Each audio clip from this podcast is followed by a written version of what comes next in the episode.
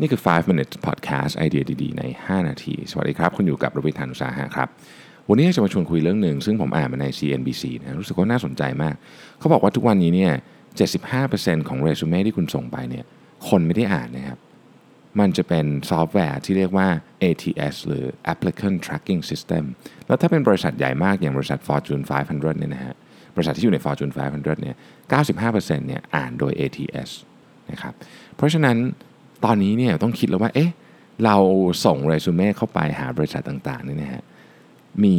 ต้องมีวิธีคิดในการเตรียมตัวเปลี่ยนแปลงไปยังไงนะครับซึ่งเขาก็ให้ไอเดียมาหลายข้ออยู่เหมือนกันนะฮะข้อที่หนึ่งก็คือว่าฟอร์แมตต้องถูกต้องก่อนนะครับคือสมัยก่อนเราส่งเป็น PDF ใช่ไหมผมก็ชอบให้ผู้สมัครส่งเป็น PDF นะครับแต่ว่าปัจจุบันนี้เนี่ยส่งเป็น PDF อย่างเดียวอาจจะไม่พอแล้วนะครับ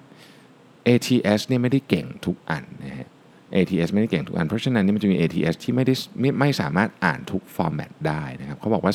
43%ของไฟล์ที่ส่งขึ้นไปเนี่ยไม่อยู่ใน type ที่ ATS สามารถอ่านได้นะครับ ATS ชอบไฟล์ที่เป็น pure text มากที่สุด เพราะฉะนั้นพวก Word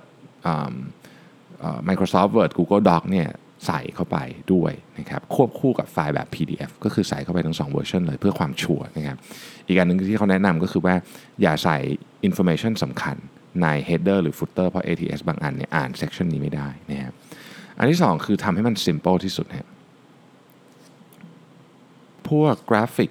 รูปต่างๆอะไรพวกนี้มันก็สวยดีนะฮะแต่ว่า ATS เนี่ยบางทีมันไม่เห็นเนี่ยแล้วก็ 21%ของเรซูเม่ที่ส่งเข้าไปเนี่ย ATS เจอกราฟิกนะฮะหรือชาร์ตก็คืออ่านไม่ได้นะฮะเพราะฉะนั้นจริงๆแล้วต้องบอกว่าเวอร์ชันแบบแบบที่ 1 หน้านะครับแล้วทุกอย่างเรียงกันอย่างเป็นระเบียบนะฮะเวอร์ชันที่เขาใช้ที่ MBA โรงเรียน MBA เขาสอน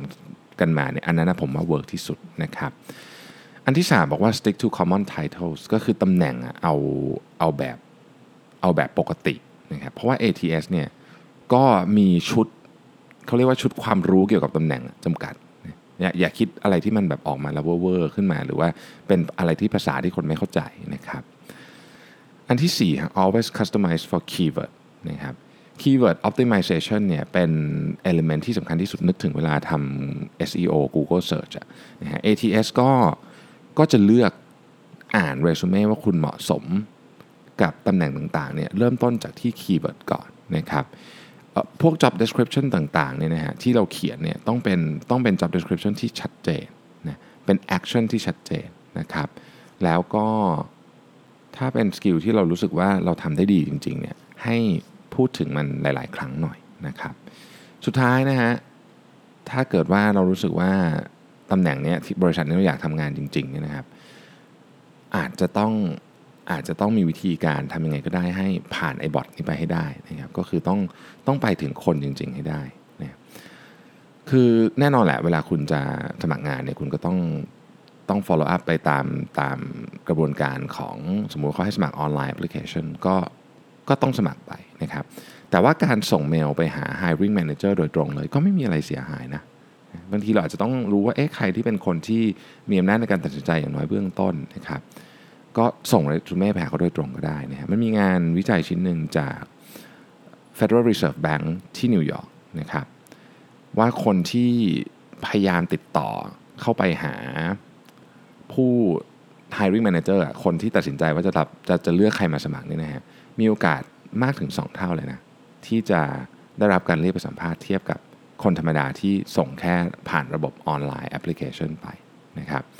แล้วก็ถ้าเกิดว่ามีคนในองค์กรแนะนำมาเป็นแบบสมมติเพื่อนเราทำงานอยู่ในองค์กรนี้แล้วเขาแนะนำเรามาเนี่ยนะฮะโอกาสที่เราจะได้รับเข้าไปสัมภาษณ์เนี่ยนะครับมากกว่าคนปกติถึง 10 เท่าเลยทีเดียว เพราะฉะนั้น อันนี้ก็จะเป็นอีกวิธีหนึ่ง ก็คือ human touch ยังไงก็ยังสำคัญที่สุดเนี่ยอันนี้จะเป็นหนึ่งตัวอย่างนะครับที่บอกว่าแม้ว่าเราจะมีหุ่นยนต์แม้ว่าเราจะมี AI อะไรเข้ามาเยอะแยะมากมายแค่ไหนก็ตาม แต่การรักษาหรือใช้เวลากับคนที่เป็นมนุษย์เนี่ยยังไงก็ยังมีความสำคัญมาก ๆอยู่ดีนะครับ ก็หวังว่าไอเดียวันนี้เนี่ยจะทำให้การส่งเรซูเม่ของคุณครั้งต่อไปเนี่ยมีความเข้าใจมากขึ้นว่า อะไรกันแน่ ที่จะเป็นตัวตัดสินว่าคุณจะได้เริ่มผ่านประตูขั้นแรกเข้าไปสัมภาษณ์งานหรือเปล่า ขอบคุณที่ติดตาม 5 minutes ครับ แล้วเราพบกันใหม่ในวันพรุ่งนี้ สวัสดีครับ